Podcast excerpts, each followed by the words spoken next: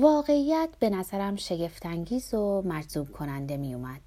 زن لودگیش گرفت. اینم از ماه اصل ما دوتا.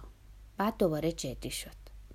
حالا که به گذشته نگاه می‌کنم هزار تا مرد رو می‌بینم که گذرشون به بسترم افتاد و با خودم میگم کاش که با یکیشون میموندم حتی اگه بدترینشون بود باز جای شکرش باقیه که چینی نازنینم رو به موقع پیدا کردم درسته تحفه نیست ولی فقط مال خودمه به چشمام زل زد. تاثیر حرفاشو در چهرم جستجو کرد و گفت خلاصه اینکه همین از سایه برو دنبال این تفلک بینوا.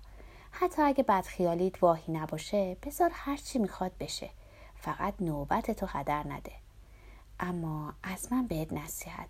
شاعران بازی پدر بزرگا رو در نیار. از خواب بیدارش کن. با اون دست خری که شیطان به خاطر بزدلی و بدذاتی بهت بخشیده هر جور دلت خواست باهاش خوش باش. حتی به سراخ گوشش هم رحم نکن. جمله آخرش حرف دل بود و لاجرم به دل نشست.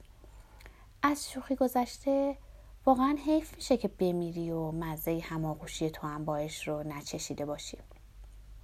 روز بعد وقتی خواستم شماره تلفن رو بگیرم دستم میلرزید. از یه طرف دیدار مجدد با دلگادینا باعث التهابم می‌شد. از طرف دیگه تردید داشتم برخورد روسا کابارکاس دوستانه باشه.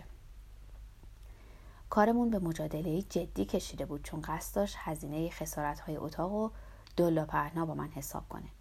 ناچار شدم یکی از محبوب ترین تابلوهای مادر مرحومم رو بفروشم که گمان می‌کردم بابتش ثروت کلانی نصیبم میشه. ولی در عمل یک دهم مبلغ مورد تصورم هم به دستم نرسید. باقی پسندازم روش گذاشتم و پول رو پیش روسا کاس بردم و پشبندش حکمی قطعی و بیچونوشه را صادر کردم. همینه که هست. می‌خوای بخوا نمی‌خوای نخوا. عملی انتحاری بود چون اگه فقط یکی از اسرارم رو لو می‌داد آبرو و خوشنامیم به باد می‌رفت.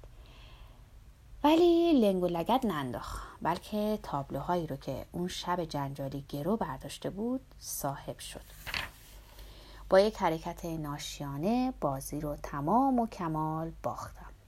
هم دلگادینا رو از دست دادم هم دوستی روسا کابارکاس رو همانچه از پسندازم مونده بود. به حال بوغ تلفن رو شنیدم. یک دفعه دو دفعه سه دفعه و بالاخره روسا. چه فرمایشی بود؟ صدام در نیامد. گوشی رو گذاشتم. روی نانو ولو شدم و کوشیدم با اشعار زاهدانه ساتیه طوفان درونما فرو بنشانم. تا روز بعد جرأت نکردم سراغ تلفن برم.